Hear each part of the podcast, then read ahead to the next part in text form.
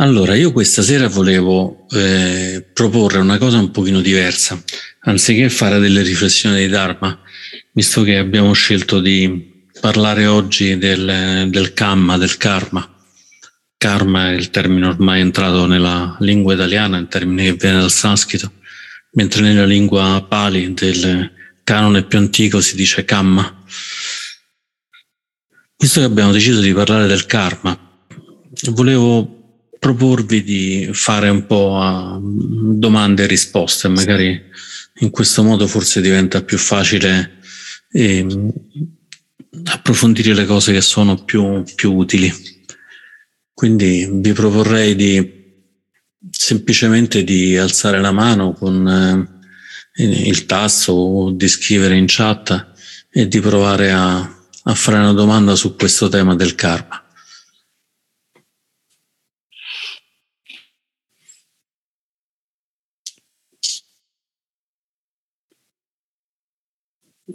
Tanto faccio una piccola introduzione. Il karma si intende la sequenza delle azioni che abbiamo fatto. In genere si tende a pensare in Occidente che il karma sia il risultato delle azioni, mentre il karma tecnicamente è la somma delle azioni, non il risultato. Poi ci sono i cosiddetti frutti del karma, che sono gli effetti delle, delle azioni che facciamo, ma sono due cose distinte, due cose separate. Il karma in realtà non è da considerarsi la somma di tutte le azioni che facciamo consapevoli e inconsapevoli, perché non c'è una memoria dell'universo che tiene traccia di tutte le cose che facciamo. Quello che tiene traccia di tutto quello che facciamo è la mente. E quindi quello che succede è che le azioni che facciamo quando sono coscienti lasciano una traccia nella nostra mente e quella traccia è il karma. Quella traccia è il karma e quella traccia ha fatto sì che siano stati piantati dei semi e che quei semi poi diventino qualche cosa, si sviluppino, diventino una pianta, una bella pianta, una pianta dolorosa con molte, con molte spine. Però il punto, il punto essenziale è capire che non c'è un qualche ente supremo che guarda le nostre azioni e ci punisce se sono cattive o ci premia se sono buone. Quello che succede è che quando noi facciamo qualcosa che viene percepito dalla nostra mente, questa cosa percepita dalla nostra mente lascia una traccia e quella traccia ci va a modificare. Al punto che, ad esempio, se se noi ad esempio mm, passeggiamo e senza farci caso uccidiamo un insetto, una formica, eh, senza accorgercene, quell'uccisione non lascia nessuna traccia, non, non entra nella nostra mente perché non è entrata nel raggio della nostra mente. Se invece vediamo una formica e la schiacciamo intenzionalmente, arriva una zanzara e la schiacciamo intenzionalmente, allora quella, quell'uccisione entra nella, nell'ambito del karma perché è riuscita a lasciare una traccia nella nostra, nella nostra mente. E poi, come dice il Buddha, noi siamo nati dal karma, siamo eredi dal karma. Tutto ciò che stiamo facendo è karma e tutto ciò che facciamo avrà, avrà degli effetti.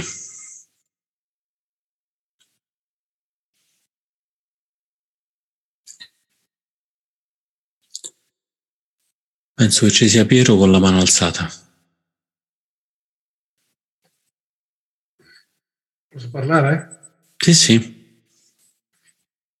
Allora, eh, mi permetto di presentarmi eh, per come molti non mi conoscono. La mia regola, che è quella che compare nel mio, eh, nella mia immagine del WhatsApp, la mia regola è questa.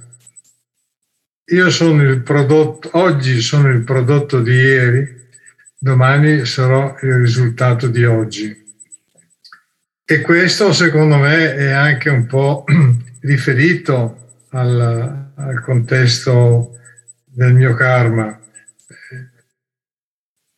Il karma mi fa pensare che la vita è lunga. Eh, fortunatamente io eh, sono qui, ho 75 anni, quindi di vita ne ho già fatta, ne ho già percorsa tanta. E guardando indietro, dietro a me, quindi oggi sono il prodotto di ieri, vedo che ho tante manifestazioni, ci sono state tante manifestazioni nel mio modo di essere, della mia persona.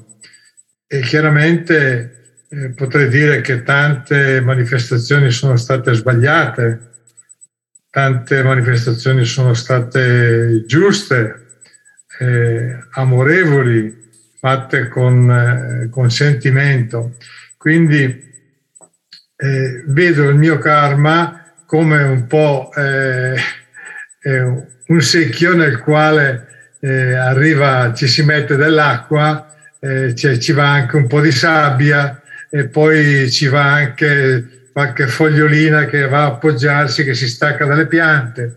Cioè è un putpuri. Eh, non è, il mio contesto non è stato sicuramente, come penso forse per tante persone che vivono normalmente come me, non è un contesto eh, positivamente lineare o lineare nella positività.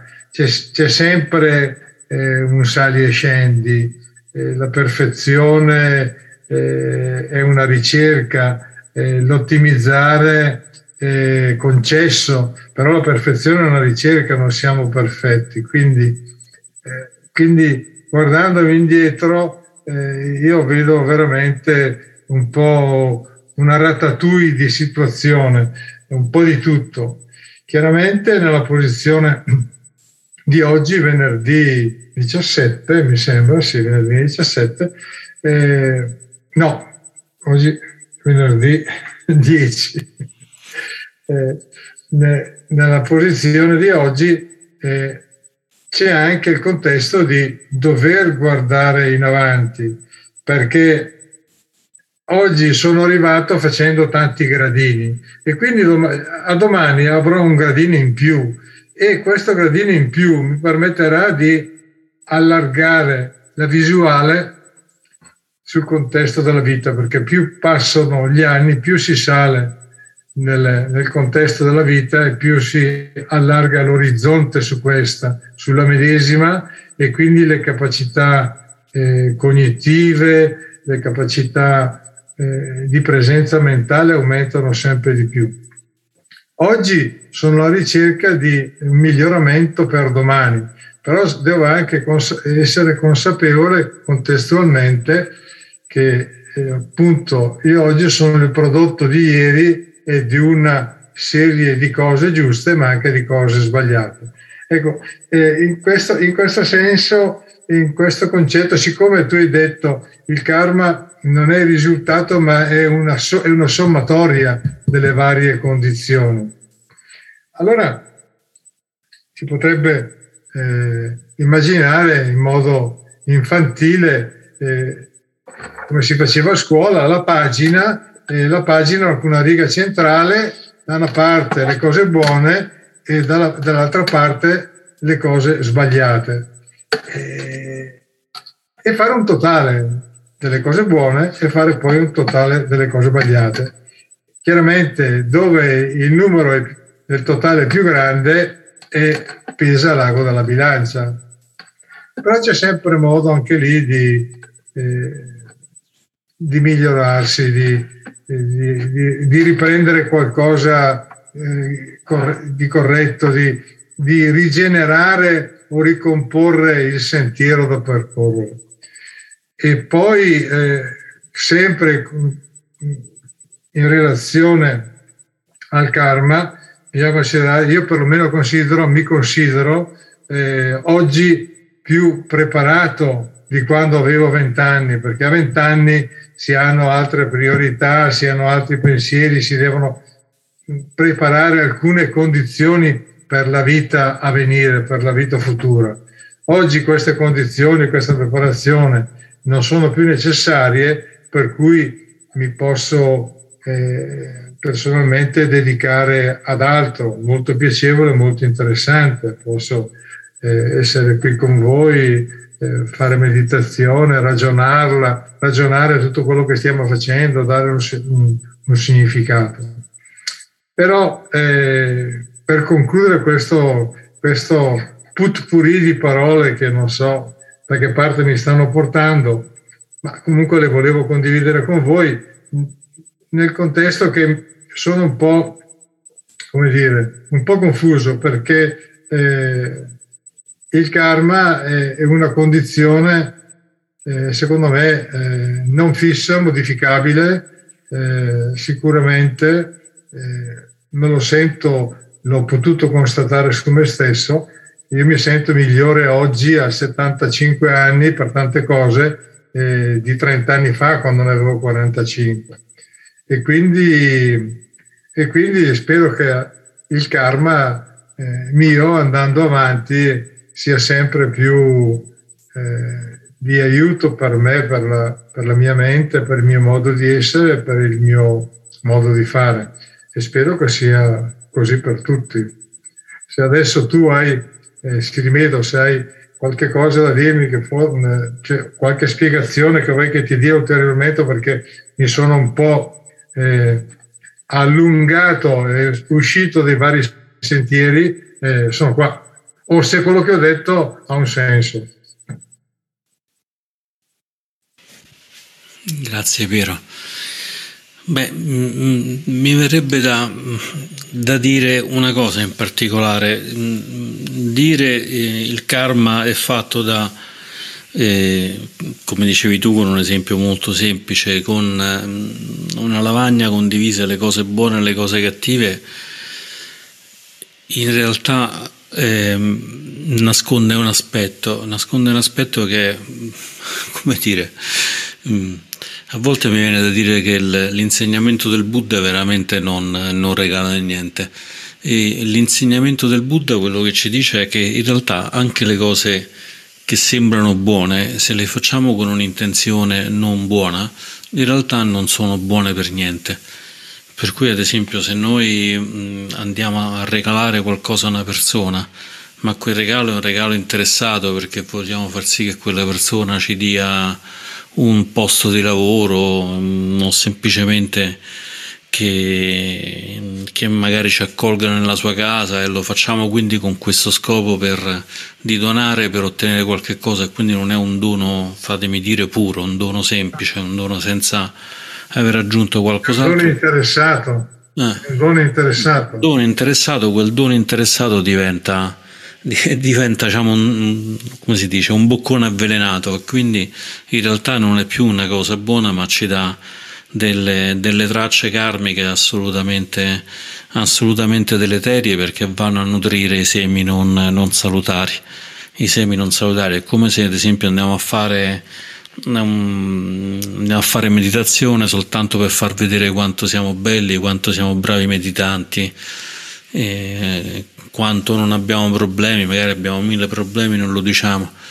In questo modo qui quello che facciamo è rendere una cosa che sarebbe stata salutare, la rendiamo assolutamente non salutare. Quindi l'intenzione nel karma è veramente molto, molto, molto importante. E poi appunto, come dicevo prima, ci stanno tre, questi tre momenti. Il karma che sono le, le azioni, c'è il karma pala che sono i frutti delle azioni quindi dopo aver fatto tutte quante queste cose qui succede qualche cosa, ad esempio se stiamo facendo sfoggio di grande santità, eccetera, poi magari qualcuno ci dirà successivamente ah guarda che non è vero, non sei un santo, è tutto diverso e così via. E allora lì possiamo cominciare a mangiare i frutti di quello che abbiamo, che abbiamo seminato. E poi c'è una fase intermedia che si chiama karma vipaka, che è la maturazione del karma. E il karma, fra l'altro, ha effetti lunghi perché anche se uno è illuminato, comunque finché è vivo eh, continua a, ad avere i frutti delle proprie, delle proprie azioni. C'è un noto, un noto suttara, una nota storia di questo grande criminale che a un certo punto mh, smette, diciamo, incontra il Buddha, vuole uccidere pure il Buddha dopo aver ucciso quasi mille persone e invece il Buddha riesce a placarlo e lui diventa, diventa monaco, dopo un po' diventa addirittura, addirittura illuminato. E questo grande criminale che ha passato la storia si chiama Angulimala.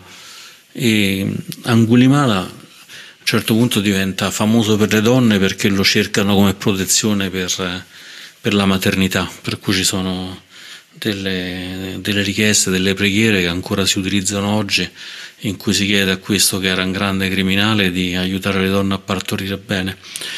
Ma durante la sua vita a un certo punto andò a mendicare in un paese dove aveva ucciso molte persone e le persone vedendolo, anche se era un monaco ormai con la testa rasata e così via, lo presero a sassate. Lui riuscì a tornare al monastero ma era molto, molto ferito, tanto che dopo, dopo pochi giorni morì. E il Buddha gli disse: Non ti devi preoccupare perché queste sassate, queste cose che hai prese sono il frutto del tuo karma, il frutto delle tue azioni. Ma il tuo karma ormai è in estinzione perché sei illuminato e quindi non stai più sviluppando un nuovo karma. Quello che fa un illuminato è che non, non prende più tracce tracce mentali delle cose che fa, le fa con piena libertà e quindi non sviluppa più karma. È come se fosse una persona che cammina su, sulla neve senza lasciare nessuna, nessuna traccia, ma le tracce che aveva lasciato prima possono servire ai cacciatori per, per rincorrerlo, tant'è che la piena liberazione la si ottiene soltanto alla morte, nel cosiddetto para, parinibbana. Vedo che c'è una domanda di Roberto che dice se mi arrendo alle cose che succedono, considerando, considerandolo karma, faccio la cosa giusta dal punto di vista buddista o dovrei intervenire? Anche questo è un tema molto, molto sottile perché sembra come se il karma sia una specie di fatalismo. Ah, io sto così perché è il karma che mi sta portando, portando queste cose. Eh, mi stanno succedendo queste cose, non ci posso fare niente, è il mio karma, il mio karma si deve, si deve in un qualche modo farlo lasciare andare senza che io possa fare niente. Questa in realtà, questa passività è totalmente in contraddizione con gli insegnamenti del Buddha è totalmente in contraddizione perché il Buddha dice per quanto tu possa avere karma, per quanto tu possa avere karma che deriva anche dalle vite passate, magari da mille, milioni di vite passate su cui è sempre stata fatta la stessa azione, è sempre stato fatto lo stesso, lo stesso ripetersi, per cui magari per 10-100 eh, vite siamo sempre stati aggressivi o per 10-100 vite siamo sempre stati assolutamente ignare di tutto quello che succedeva nella nostra vita spirituale. Anche se tutto quanto questo è vero, si può comunque cambiare il karma completamente, si può comunque cambiare completamente la propria linea di, di azione. Ed è esattamente quello che ha fatto Angulimala.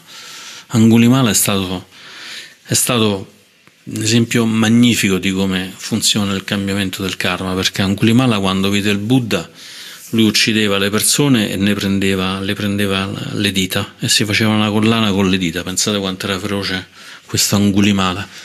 Tant'è che angulimala vuol dire appunto mala, vuol dire collana e anguli vogliono dire dita, per cui quella è la collana delle, delle dita. E quando vide il Buddha disse questo è un grande saggio, se lo uccido diventerò molto potente e quindi andò di corsa dal Buddha per ucciderlo ma il Buddha lo vide, così racconta il Sutta di Angulimala, lo vide e con i suoi poteri praticamente rimase fermo mentre Angulimala continuava a correre. E Angulimala disse fermati che ti devo uccidere, proprio preso completamente dalla, dalla foga dell'uccisione, fermati oh, maestro che ti devo uccidere. E il Buddha gli disse io sono già fermo, fermati tu. E bastarono quelle parole, bastarono lo sguardo del Buddha per far sì che Angulimala fermò la creazione di tutto quanto il karma precedente, fermò tutta quanta quella linea e smise in quel momento di essere un assassino. Si inchinò di fronte al Buddha e chiese di diventare suo discepolo. E uno vuol dire, sì, vabbè, queste sono storie, sono tutte quante favolette che, che ci raccontiamo. A me è capitato di conoscere almeno una persona che ha fatto questo percorso, un assassino che ha trovato il Dharma, ha cambiato completamente la propria vita. Non era un assassino feroce come, come Angulimala, ma senz'altro era un assassino. E non me ne è capitato nemmeno uno soltanto di, di persone che hanno fatto questo grande, questo grande cambiamento. E quindi sì, possiamo cambiare in ogni momento quello che, che, è la nostra azione, perché le azioni che facciamo in questo momento in piena consapevolezza sono molto più potenti delle tracce che arrivano dal passato, sia dal passato di questa vita sia dal passato delle altre vite. Quindi noi possiamo comunque, grazie alla consapevolezza, grazie all'intenzione, cambiare il flusso delle nostre, delle nostre vite. Quindi dal punto di vista buddista quello che dobbiamo fare è portare massima consapevolezza a quello che facciamo e vedere se quello che facciamo è salutare o non salutare. Il buddismo in realtà è molto semplice, come dice il Buddha il Dhammapada al verso 183, che è forse quello più famoso, dice che bisogna fare le cose salutari, non fare le cose non salutari e purificare il cuore e la mente. Ed è questo quello che dobbiamo fare riducendo anche gli effetti del karma.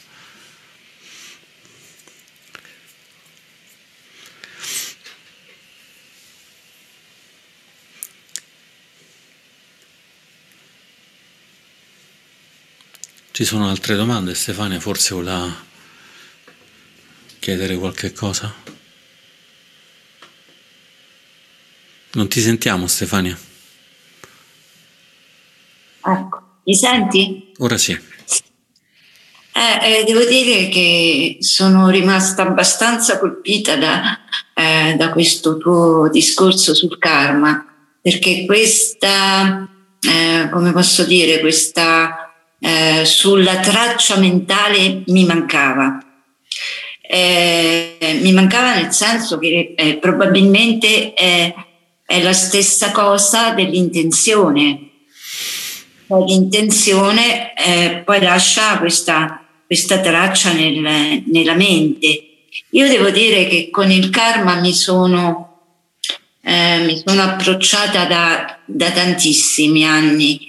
Eh, diciamo sono stata dietro a questa cosa perché mi ha sempre interessato molto, mi ha sempre preso molto, ci ho sempre creduto, ho avuto eh, come dire, una grandissima fede in questo, in questo principio e l'ho anche sperimentato su, eh, sulla mia pelle, così come ho potuto vedere, eh, per esempio, il, come si dice, la condivisione del karma collettivo. No? A proposito, per esempio, del terremoto che c'è stato qui, eh, o in altre, o comunque ecco anche con la pandemia che abbiamo avuto, no? E devo dire che questa cosa della traccia mentale mi ha un po' inquietata, cioè mi ha messo un po' di agitazione addosso, nel senso che, sai, un po' di, un po' perché poi devo dire che, eh, almeno per quanto mi riguarda, quando stai per fare qualcosa o hai intenzione di fare qualcosa o di dire qualcosa, eh, lo sai, dentro di te lo sai. E sai che eh, eh, dovresti magari fare meno di, di fare un'azione o, o di dire eh, alcune cose, no? Eh, però ecco, a me poi ogni tanto mi, mi capita e questa cosa mi fa sentire un po' così perché proprio ieri ho fatto una, una cosa del genere, cioè non volevo dire una cosa, però l'ho detta, perché no? Eh. Eh, sì, devo dire che, a parte un po' di ironia, ehm, questo discorso sul karma è veramente molto interessante. Eh, io anch'io spesso eh, ripenso ad Angulimala perché mi, mi serve come, eh, come, come come punto di riferimento, come dire, se ce l'ha fatta lui, ce la posso fare anch'io, no? E, e quindi è un, una sorta di incoraggiamento. È quello che, che che mi resta ancora, forse non ci sono arrivata bene, è quella di eh, capire bene o forse di avere il coraggio di trascendere il karma. Cioè perché penso, almeno nella mia eh, ignoranza, che forse trascendere significa un'inversione di marcia totale, un'inversione a U. Giusto? Forse eh, non lo so se le mie, mie, parole hanno dato magari spunto, che, però questo punto di domanda, come trascendere il karma? Immagina di essere un'automobile, un'automobile che mm, abbiamo deciso di andare sull'autostrada, stiamo andando su un'autostrada tutta dritta, ad esempio, ad, esempio che ne so, la Roma-Napoli, che sono una strada molto lunga, tutta molto dritta. Uno si mette sulla Roma-Napoli, spinge sull'acceleratore e quindi sta facendo un'azione. Dopodiché lascia l'acceleratore e la macchina mette la macchina a folle e la macchina continua ad andare dritta per un sacco di tempo. Noi come possiamo cambiare quel tipo di karma, quel tipo di karma che ci sta portando verso Roma o verso Napoli a seconda della direzione? Possiamo o scegliere di accelerare ancora di più, uscire dall'autostrada, prendere una svolta e tornare indietro facendo una svolta ad U e quindi cambiando, però chiaramente insomma, richiede uno sforzo significativo. Oppure possiamo anche fare un'altra cosa, semplicemente togliamo il piede dall'acceleratore e la macchina semplicemente dopo un po' si fermerà. E quindi se noi fossimo ad esempio, come è successo questi giorni in Germania, decisi ad uccidere le persone con un'automobile e acceleriamo perché vogliamo uccidere quelle persone, possiamo anche semplicemente lasciare andare l'acceleratore e dopo un po' la macchina si ferma da sola e le persone non verranno uccise. Quindi sta a noi scegliere che tipo di strategia, di strategia utilizzare. L'unica cosa che sappiamo è che comunque il karma lo possiamo, lo possiamo cambiare. E questa è la cosa più, più, importante, ma non tanto perché cambiamo il karma, il karma è semplicemente una sequenza di azioni e questa sequenza di azioni siamo noi a stabilire quale azione vogliamo fare. In realtà il karma e le intenzioni sono collegati ma non sono la stessa cosa. L'intenzione è una specie di direzione dell'azione. Sto facendo questa cosa perché ho questa intenzione. E quindi, però l'azione è sempre la stessa. Posso mandare avanti l'automobile perché voglio raggiungere un monastero buddista e stare una giornata in pace, oppure che è l'intenzione che sto mettendo, oppure posso andare in automobile, avere l'intenzione di raggiungere una città e uccidere le persone mettendole sotto. L'azione è la stessa, è l'intenzione che lo, che lo cambia. Per cui sono due, due, cose abbastanza diverse. Quindi in realtà diciamo la tripla che ci interessa è quella di azione, intenzione e consapevolezza, anche il fatto di essere, di essere attenti a quello che facciamo. Noi per poter essere attenti a qualcosa ci dobbiamo comunque mettere sopra l'intenzione, altrimenti non riusciamo a, a orientare. Decido di meditare, di portare l'attenzione, di portare l'attenzione sui pensieri, sto mettendo l'intenzione di meditare sui pensieri e sto mettendo l'azione di meditare sui pensieri. Sono due momenti separati, il primo che dà una direzione e l'altro poi che va in quella direzione e opera correttamente. E poi ci metto chiaramente la consapevolezza di osservare veramente i pensieri. Una cosa che volevo dire è che nel, nel buddismo, eh, canone Pali, quindi anche quindi, diciamo, di conseguenza nel buddismo Theravada, non c'è una cosa che è il karma collettivo, il karma è sempre personale perché non c'è una mente collettiva che in qualche modo agisce, agisce collettivamente verso, verso, questa cosa. È chiaro che quando si parla di mente personale si intende sempre una mente personale ignorante, illusa, significa che ancora non ha raggiunto quello stato di dissoluzione dell'esistenza della mente. Però proprio l'esistenza del karma è implicita nel fatto che ci sia ancora un'illusione, ci sia ancora dell'ignoranza. E il karma collettivo negli insegnamenti del Buddha che si trovano sul canone Pali non c'è, quindi non c'è un karma che genera il, un terremoto, che genera un disastro, non c'è niente che è stato fatto di male da quelle persone per meritarsi un terremoto o per meritarsi un disastro o anche per meritarsi magari che hanno fatto un buco per terra, è uscito del petrolio e sono diventati tutti molto ricchi, vale in tutte e due, in tutte e due le direzioni.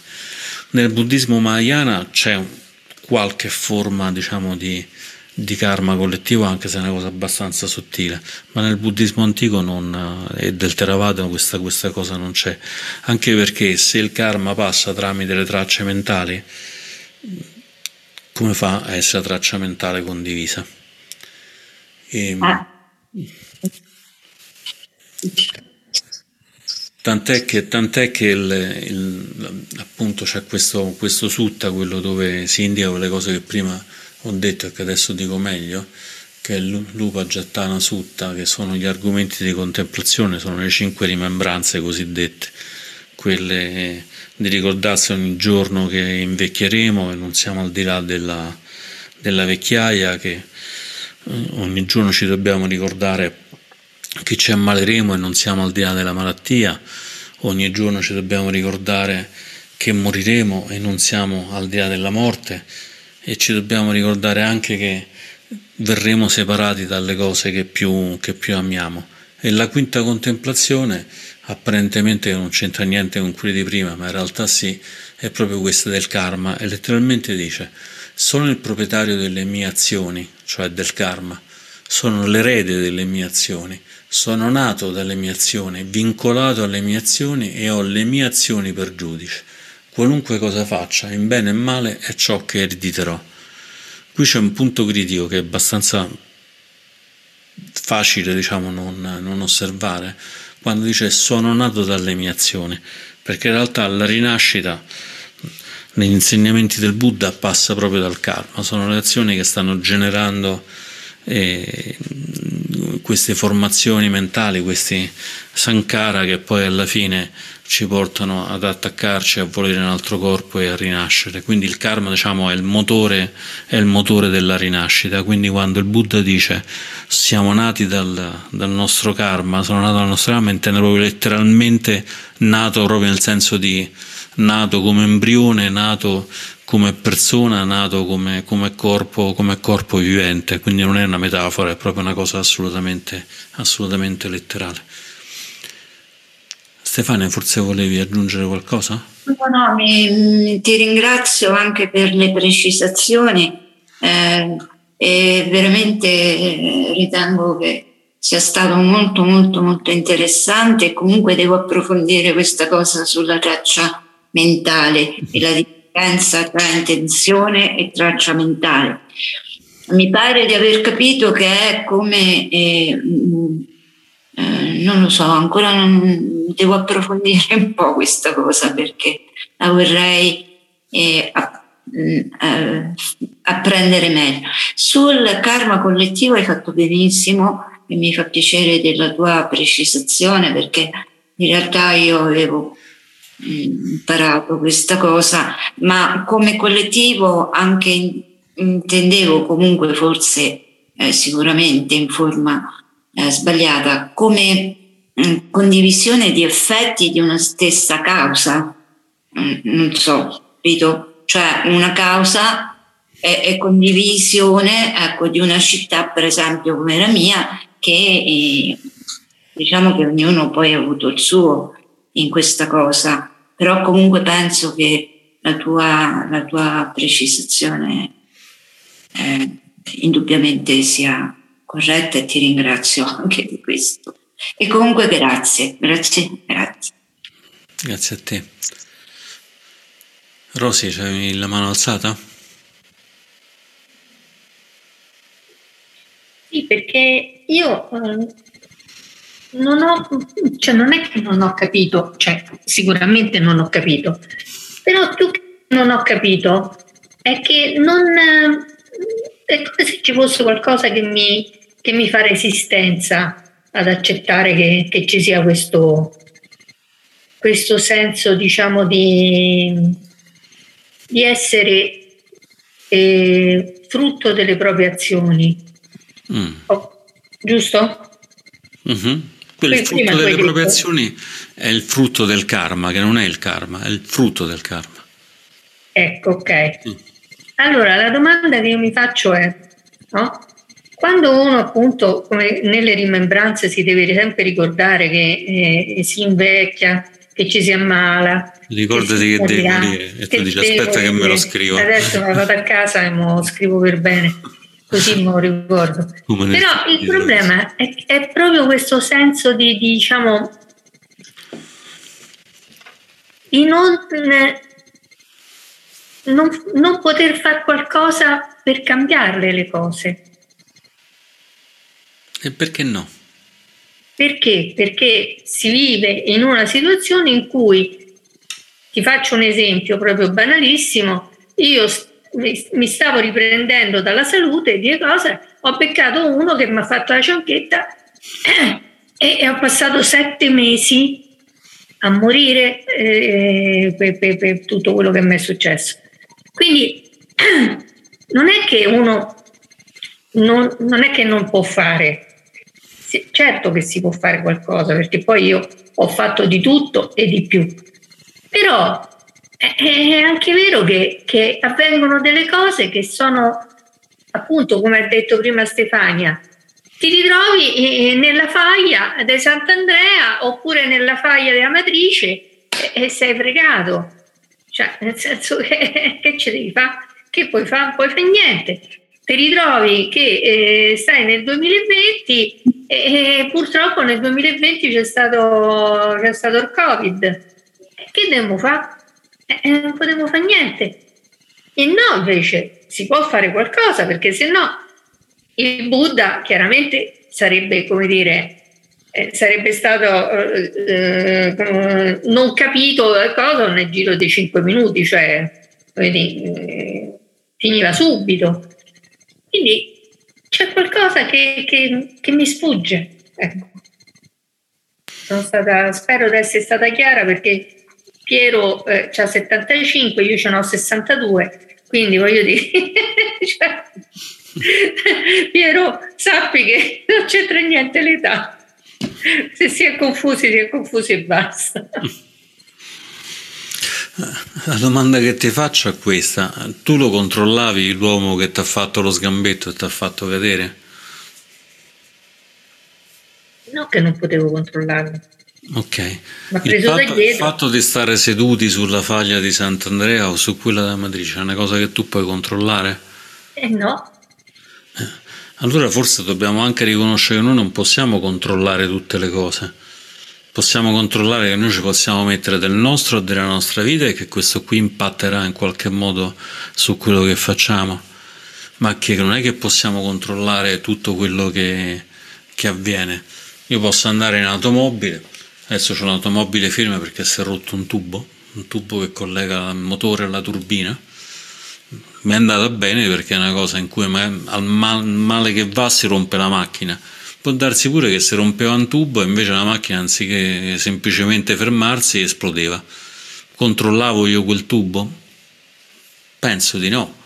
Forse potevo controllarlo nel senso di eh, portare la macchina a fare la manutenzione, a fare tutti i tagliandi e così via cosa ad esempio che ho fatto più o meno nei tempi, ma non particolarmente, particolarmente bene. Però non controllo completamente quello che succede. Vado in macchina, prendo c'è una buca di cui non mi accorgo, eh, la macchina sbanda e, e, vado a finire da qualche parte e, e muoio, non è che lo controllo io.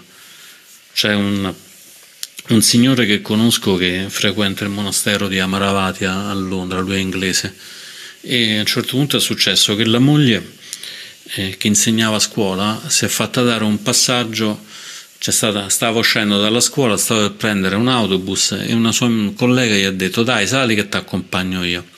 Mentre che stava sulla macchina la signora che gli aveva detto dai sali che ti do un passaggio gli ha preso un infarto ed è morta e la macchina ha sbandato, è andata contro mano e, e quindi ha fatto un incidente ed è morta anche la moglie di questo, di questo amico.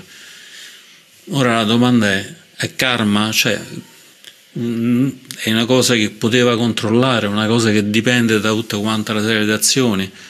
Per alcuni versi sì, perché lei comunque chiaramente il frutto delle sue azioni l'ha portata in quella scuola in quel momento, l'ha portata ad essere amica di quella persona in quel momento e quindi di ricevere una gentilezza che era quella di salire in macchina.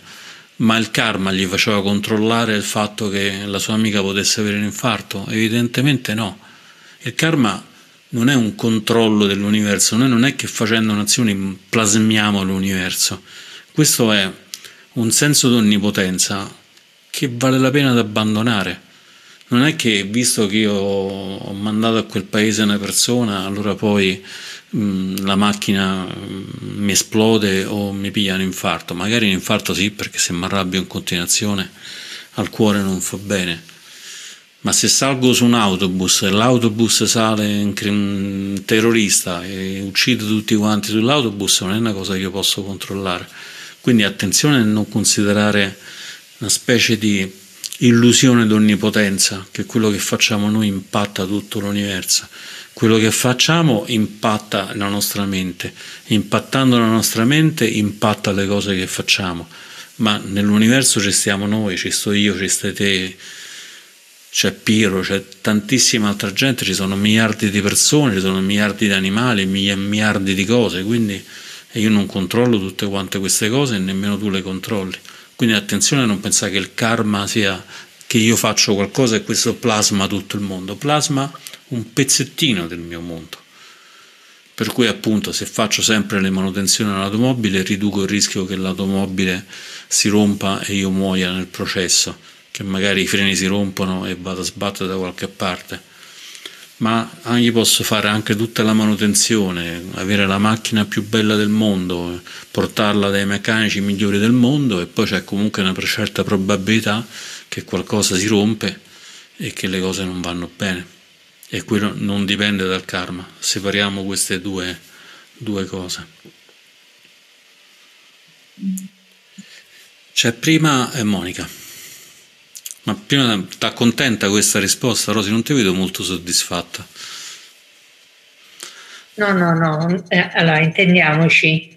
È chiaro che, che il discorso del, del controllo è, è, è, fondamentale perché uno eh, vive la, una vita che è particolarmente stressante, cose eccetera, quindi il controllo è sin da piccolissimi, è, è come si dice, è insegnato e, e, e ricercato e. Quindi il buddismo è proprio questo, cioè tu sei un pulviscolo e quindi di conseguenza il tuo controllo è il controllo di un pulviscolo. E questo, su questo io sono d'accordo. Però era, è il fatto di capire questo senso del, di riuscire a, a, a essere, eh, come si dice, eh, comprensiva di questo, di questo flusso che comunque va avanti anche se tu non controlli. Sì, il Buddha però fa un bilanciamento. Ti dice da una parte sei un pulviscolo e quindi non sei tu che sta, hai sulle spalle tutto il mondo, Dall'altra parte però ti dice attenzione perché tu non sei il tuo corpo, non sei la tua mente. E quello che non è nel corpo nella mente non è un pulviscolo, è lo stato di senza morte. Di cui il Buddha non dice nulla perché è lo stato del, del, dell'arant, chiaramente dell'illuminato, ma evidentemente non è più quello di un pulviscolo. Spesso nel buddismo ci stanno sempre queste cose di compensazione. Da una parte dice ricordati che devi morire e dall'altra parte dice ricordati che la morte non esiste. Allora tu dici ma ehm, che fa il Buddha? È matto, prima mi dice una cosa e poi me ne dice un'altra, perché sono chiaramente cose, diciamo, suggerimenti buoni per momenti diversi, è come se uno volesse imparare a cucinare e il primo giorno gli spiegano come fare la ricetta quella più, più complicata possibile tipo quelle che fanno questi, questi chef che ci sono 30 pagine di ricette. All'inizio uno ti insegna a fare pasta e pomodoro, poi dopo farà le ricette più complicate. Per cui all'inizio il Buddha insegna ricordati che devi morire e poi quando una volta che hai finito i primi corsi di, di cucina ti dice ricordati che la morte non esiste. E meglio ancora non esiste nemmeno la nascita, che è ancora più scioccante come cosa. Monica, vai. Allora, devo, volevo uh, fare qualche osservazione io e anche Giuseppe, c'è anche Giuseppe qua. E, allora, io mi ricordo, mi ricordo che mm, circa un anno fa ho sentito proprio una conferenza, se non sbaglio, di Ajan Succitto, che lui parlava del, del karma, eh, intanto che non, da, da, non c'è da credere in nulla, ma è proprio una legge. Lui parlava come di, di, eh, di una legge di causa ed effetto che la si può spezzare con la consapevolezza, appunto, eh, con la consapevo- il lavoro sulla consapevolezza delle parole, delle azioni e dei pensieri. E quindi quel piccolo pulviscolo che siamo, insomma, abbiamo questo, questo tipo di, di, eh, di potere, insomma, chiaro che all'interno delle cose così come sono, perché se ti trovi appunto nella faglia di Sant'Andrea, eh, rispetto a quello eh, hai una serie di condizioni e, e, con, e con, consapevolezza scegli, scegli, cosa fare. Io questo mh, mm, mi è arrivato e mm, e lo sento anche molto, molto vero, cioè anche nel, nel, quotidiano, ecco. Quindi sta cosa qua del credere che diceva Stefania, cioè io non, non la sento proprio, anzi sento proprio la, la potenza di questa, che, che, ogni mia azione, ogni mio pensiero, poi ne, ne, ne raccolgo i frutti, appunto, come ha scritto Piero nel suo WhatsApp, domani raccoglierò quello che domani, dopodomani, tra un anno, quello che è quel seme che sto seminando oggi, ecco, questo volevo dire. Beh, come dire, eh, la meditazione che abbiamo fatto questa sera è di Aggian Sucitto e sta in un libro che ho messo il link sul, um, sulla chat che si chiama Kamma and the End of Kamma.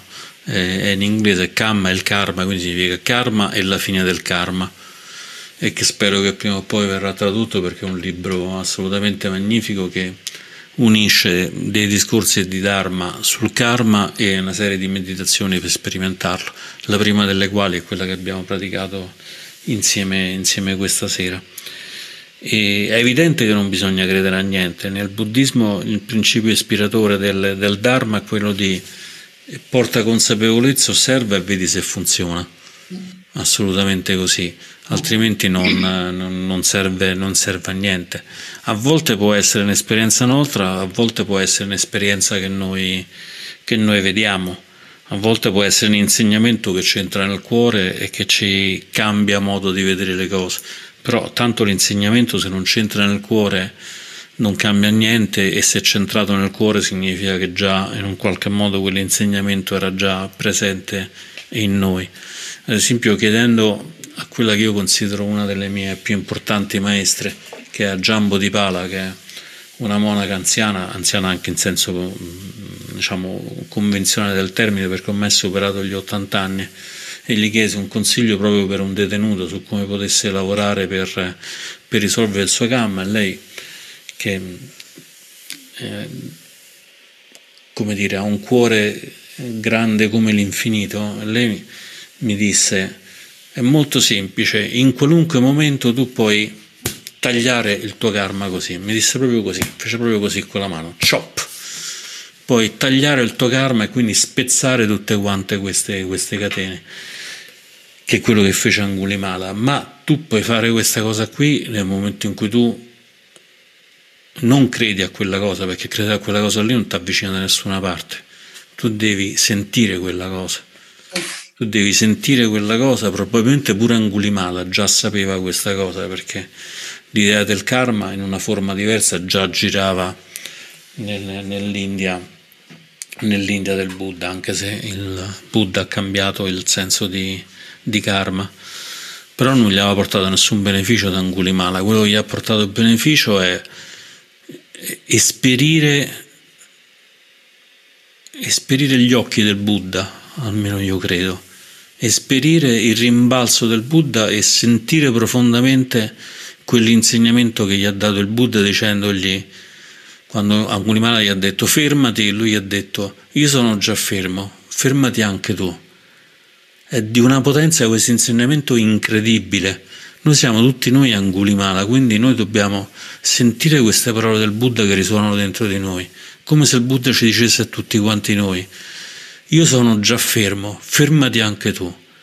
Che potenza, che potenza questo insegnamento, è una cosa veramente smodata.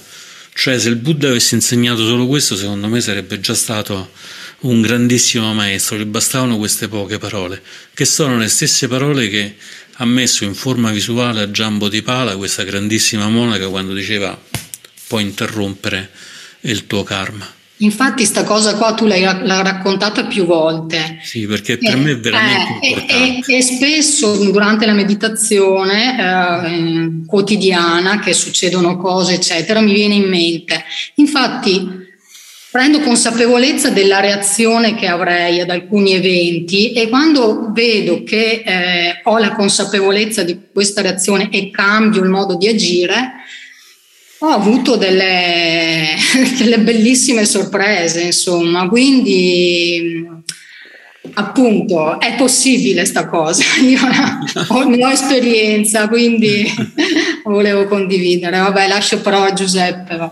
Pensa, pensa, a questo semplice gesto sì, da sì, Giambo sì, di Paola che effetto, che, effetto che ci sta facendo. Infatti. Mm.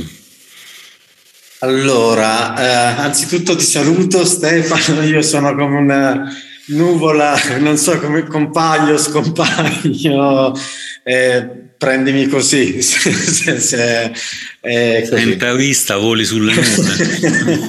eh, ok, al di là di questo e appunto in, in tema anche di, di Tao, volevo um, chiederti questa cosa qui, perché io appunto riguardo il buddismo mi piace tutto, ma c'è molta parte in cui io sono ignorante e però appunto sono attra- stato molto attratto dal Tao per quello che starò per dire anche. La domanda è qual è il rapporto e se c'è un rapporto tra uh, karma e senso di colpa? O se c'è una distorsione nel modo in cui lo, noi, lo compre- noi, lo comprendiamo e lo viviamo, perché anche nelle domande che ho sentito fin dall'inizio, buono, cattivo, e, e poi tu gi- giustamente, credo, anche questo mio giustamente da pre- mettere tra virgolette, eh, non è una cosa che proprio appartiene ai pensieri dell'Oriente, questo buono, cattivo, e non credo che ci sia eh, solo nel Tao questo simbolo yin yang dove ci sono due forze opposte e complementari che allo stesso tempo sono, si nutrono e compenetrano una dell'altra invece di fare a lotta. Noi abbiamo questa idea inculcata già nel nostro modo di essere, di vivere occidentali. Noi viviamo nel paese eh, dove c'è la Chiesa e, e siamo pieni di senso di colpa, quindi credo Perciò mi interessa molto la tua risposta a questa mia uh, domanda della relazione, perché io non lo so, però penso che una, un fraintendimento possa suscitare un, uh, una serie di pensieri tipo fammi agire bene, fammi agire positivamente e c'è quel famoso detto che dice appunto le vie dell'inferno sono lastricate di buone intenzioni.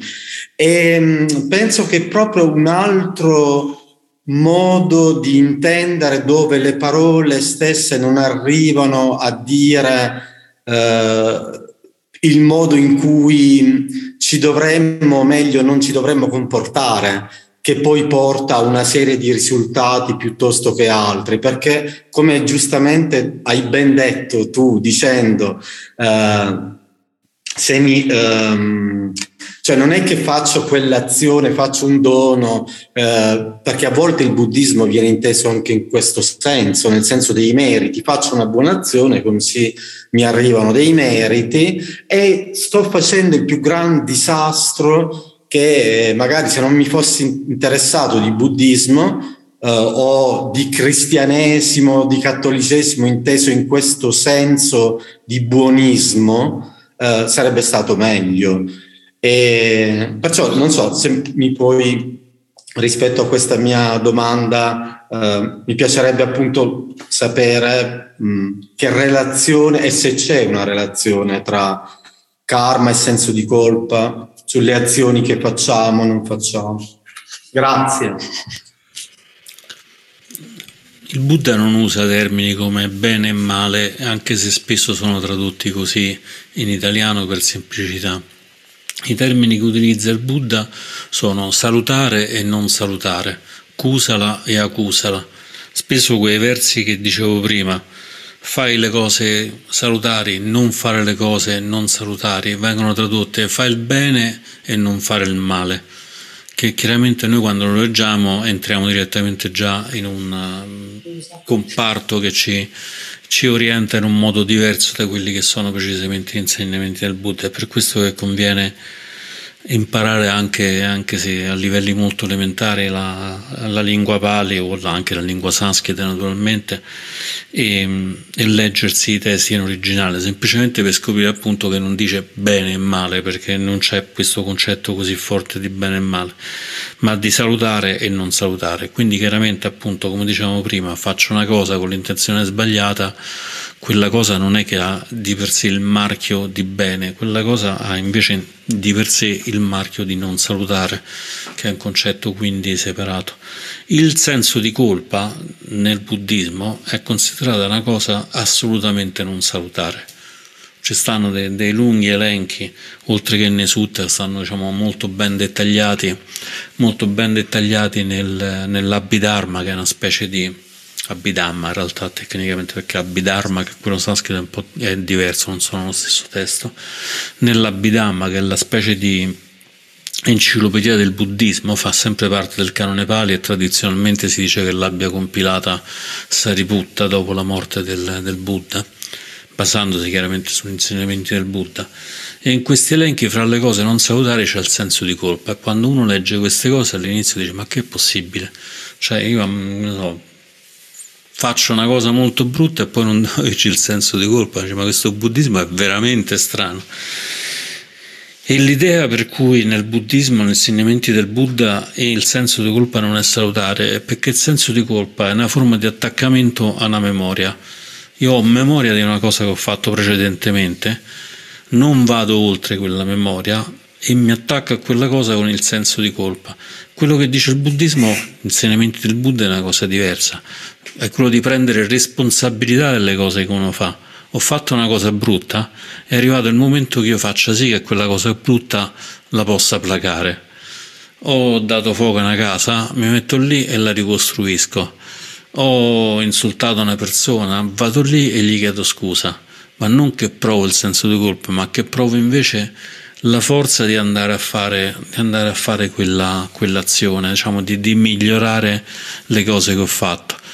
Per cui senza senso di colpa ma con senso di responsabilità uno prende in mano le proprie azioni. Quando dice appunto il Buddha che siamo padroni del nostro karma, siamo padroni delle nostre azioni, significa anche questo, che non vogliamo rimanere attaccati alle nostre azioni ma che ne diventiamo proprietari per davvero e quindi riusciamo ad andare oltre le cose che, che abbiamo fatto. È per questo che il senso di colpa è assolutamente non salutare perché è semplicemente un peso che ci portiamo dietro e che ci trascina a vivere nella sensazione di aver fatto delle cose sbagliate.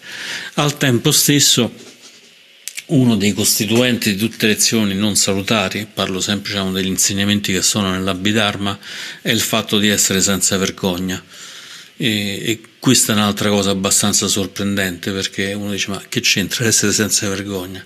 Essere senza vergogna significa che noi abbiamo in un qualche modo percepito quello che stiamo facendo, non ci vergogniamo di quella cosa che, dobbiamo, che, stiamo, che stiamo per fare e la facciamo lo stesso. Quindi mentre nel buddismo il senso di colpa è considerato non salutare, la vergogna è considerata assolutamente salutare perché la vergogna è considerata uno dei guardiani delle nostre, delle nostre azioni.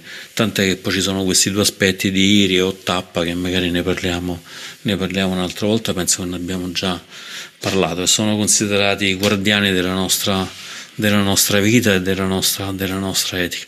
Quindi ci sono sempre, come dicevo prima, c'è sempre questa compensazione. Da una parte il Buddha ci dice A e dall'altra parte ci dice compensalo con, non con non A ma con un'altra cosa. Quindi qua dice il senso di colpa va male, compensalo però con la responsabilità e il senso di vergogna.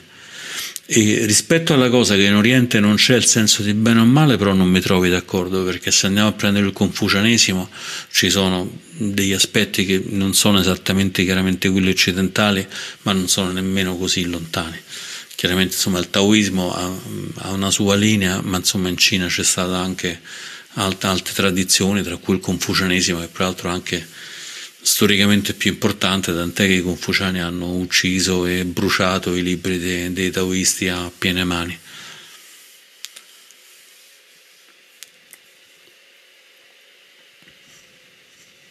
Eh, sì, sono totalmente d'accordo con, te riguardo quest'ultimo aspetto del confucianesimo, è, è proprio vero. Sì. E infatti proprio per quello c'è questa compensazione anche lì tra taoismo e confucianesimo eh, sì, su, su, questo è proprio vero. Sì. Ok, grazie perché mi hai chiarito proprio quell'aspetto che non, che non mi era affatto chiaro e nelle, forse nei fraintendimenti, nelle cattive interpretazioni c'è sempre questo senso di bene e male e dove appunto io invece nel Tao trovavo questo come Nietzsche al di là del bene e del male, al di là del senso morale, moralistico, uh, un'azione a volte che sembra negativa invece può avere i suoi effetti positivi e, e viceversa. E questo è molto interessante. L'Arant non ragiona in termini di bene e male, l'Arant non ragiona nemmeno in termini di salutare e non salutare,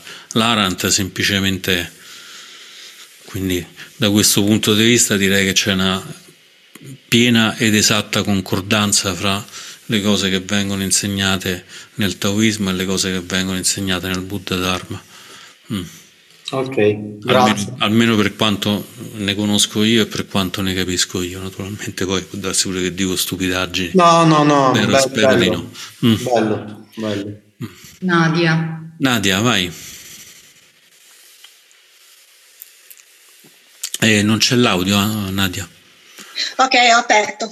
Allora, io volevo mh, mm, dire innanzitutto una cosa, che vabbè, sono con voi da poco più di un anno, per cui sono molto eh, principiante nel buddismo.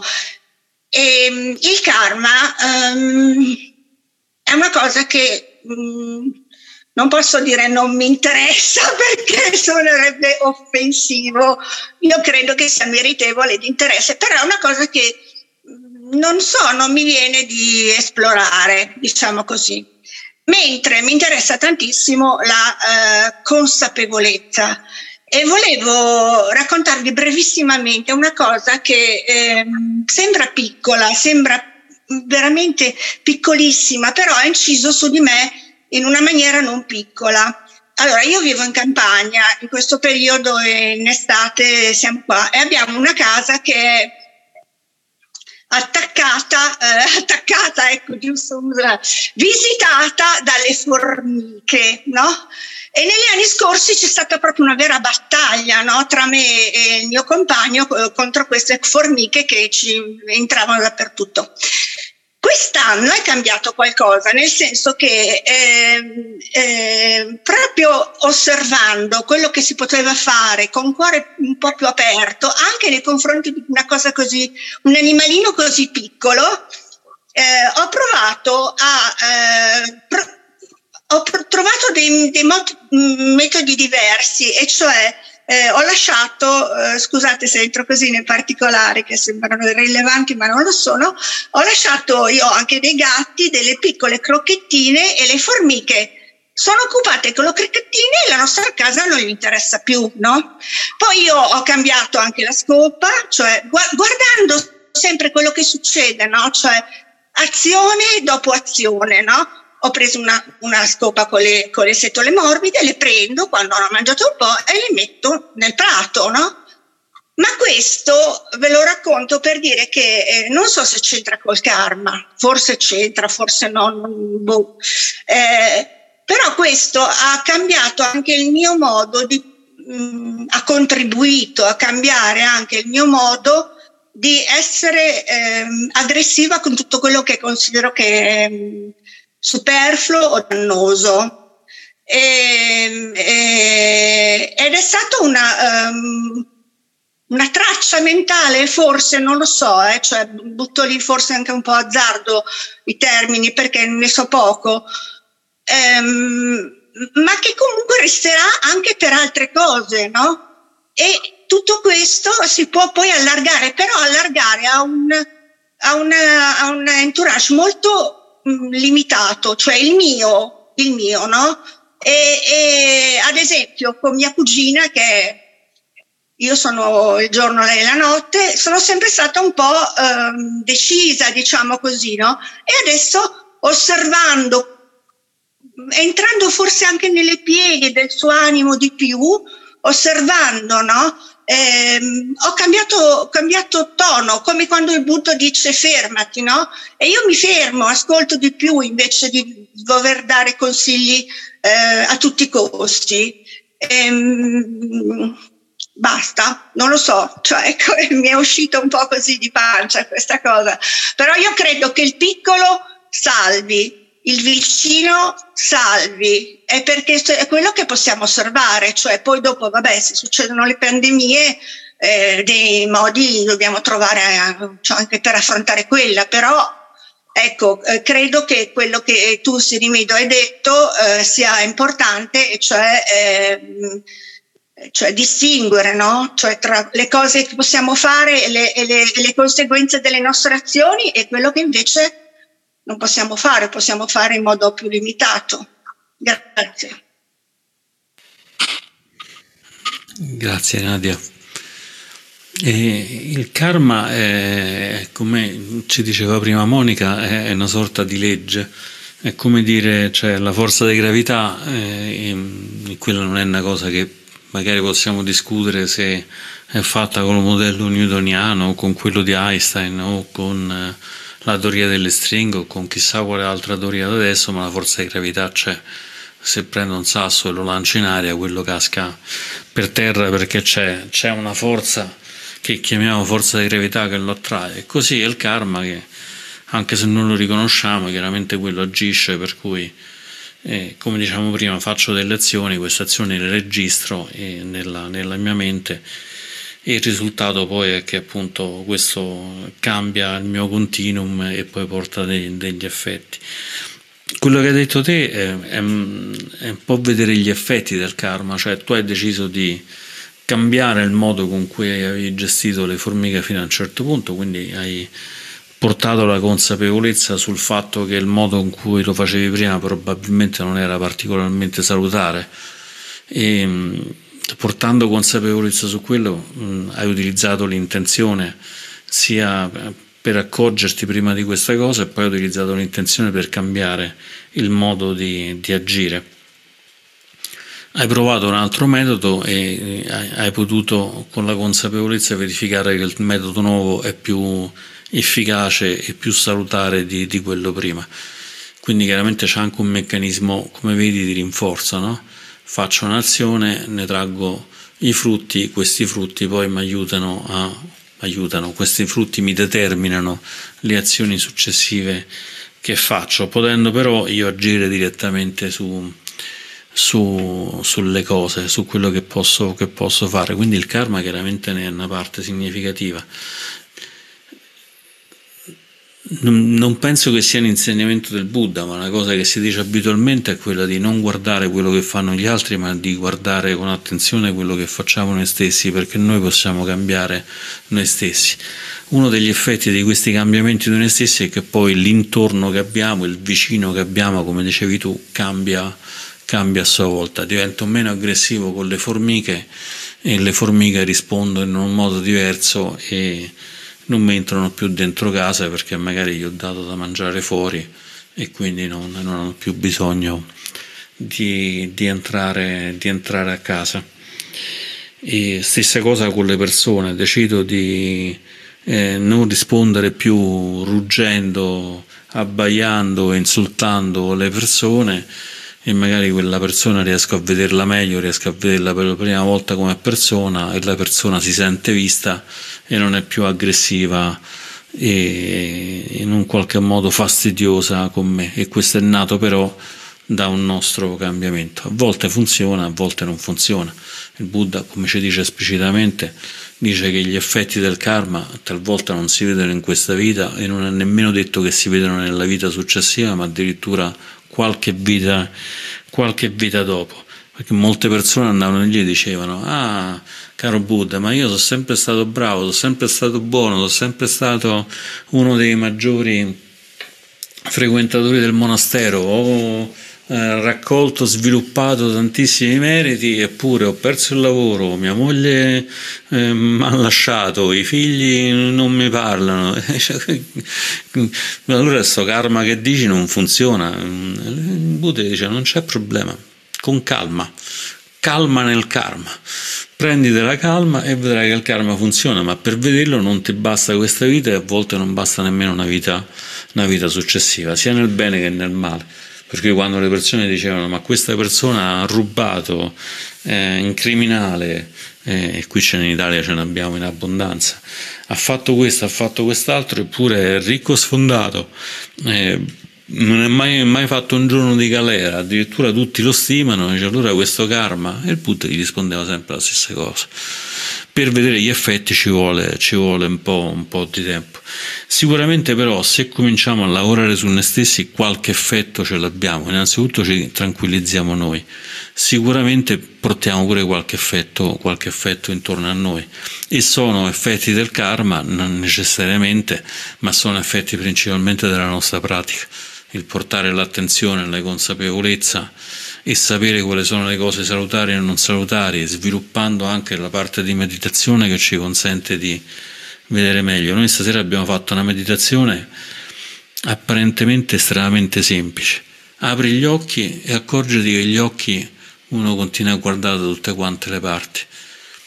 Quante volte ci mettiamo a guardare la televisione e poi stiamo con un occhio sulla televisione, un altro sul cellulare, un altro sul tablet, un altro che ci alziamo e andiamo a mangiare una cosa, un altro che ci stufiamo e cambiamo canale. Cioè, sembra che abbiamo 50 occhi che devono vedere tutto quanto. E qua eh, la meditazione serve per dire firma un po' sti 50 occhi, lasciali un attimo in santa pace, mi verrebbe da dire, visto che io ho una cultura contadina alle spalle, lasciali in pace di Dio stocchi e falli respirare un attimo. E la stessa cosa chiaramente poi lo possiamo dire nella nostra mente. Quindi eh, attenzione perché la meditazione è importante, perché è là dove ci affiniamo, dove ci affiniamo. Senza meditazione non ci possiamo affinare. È troppo complicata la questione, non ce ne accorgiamo. Non ci accorgiamo che gli occhi, anche se li teniamo fermi così, in realtà cominciano a muoversi a destra e a sinistra. Qualche anno fa fecero un esperimento e, mm, mettendo in una stanza delle persone, sia delle persone che facevano meditazione da tanti anni che persone invece che non facevano meditazione. E in questa stanza c'era una lampadina che cambiava frequenza molto velocemente, quindi praticamente la luce cambiava rapidissimamente, parliamo di penso di millesimi di secondo, quindi praticamente niente. E si vede che pressoché tutte le persone che non facevano meditazione non si erano accorte di questo cambiamento, mentre tutte le persone, tutte, ma la maggior parte delle persone che facevano meditazione si erano accorti che la lampadina faceva questo cambio così rapido. E perché questa cosa? Perché con la meditazione uno impara a osservare le cose sottili. può capitare ad esempio di andare al cinema mentre uno sta vedendo il film nel pieno dell'azione, eh, qua abito io hanno girato un pezzo di, eh, oddio come si chiama, Fast and Furious, che è un film di piena azione, tu stai vedendo queste macchine che esplodono, corrono e così via, e a un certo punto noti che in realtà sullo schermo c'è una grana, che l'immagine non è quella del mondo reale, ma c'è una grana. Ecco, quel tipo di osservazioni così le fai solo se fai meditazione, è molto difficile che le fai in un altro momento, che è anche un po' quello che ha il poeta, che è un po' quello che ha il poeta che guarda un cumulo di cacca e in quel cumulo di cacca vede la bellezza, perché sta portando consapevolezza seria e profonda in quel cumulo di cacca, non lo vede come un'etichetta cumulo di cacca, quindi cosa brutta ma magari lo vede come cumulo di cacca e ci fa sopra un, un, un'opera d'arte e diventa una delle opere d'arte più importanti dell'umanità, visto che di fatto ha creato insieme all'orinatoio tutta l'arte contemporanea. Non so se ti ho risposto, mi sa un po' prendendola un po' di sguincio, Nadia. Sì, sì, certo, grazie. Grazie a te, fai sempre bellissime osservazioni, Nadia. E salutami le formiche. Ok, ce ne sono tante. Ce ne abbiamo tante pure qui. Però è bella questa cosa di capire che quando noi facciamo le cose entriamo in eh, risonanza non solo con le persone, ma entriamo in risonanza con tutti gli esseri. Questa è una cosa davvero importante. Tant'è che il Buddha non dice mai fate queste cose per le persone, dice fate queste cose per tutti gli esseri. Sembra una stupidaggine, ma è tanta roba pure quella. Bene, siamo andati un pochino lunghi, però direi che mi sembra che sono usciti tanti temi, tanti temi interessanti, tante cose su cui tutti possiamo riflettere meglio.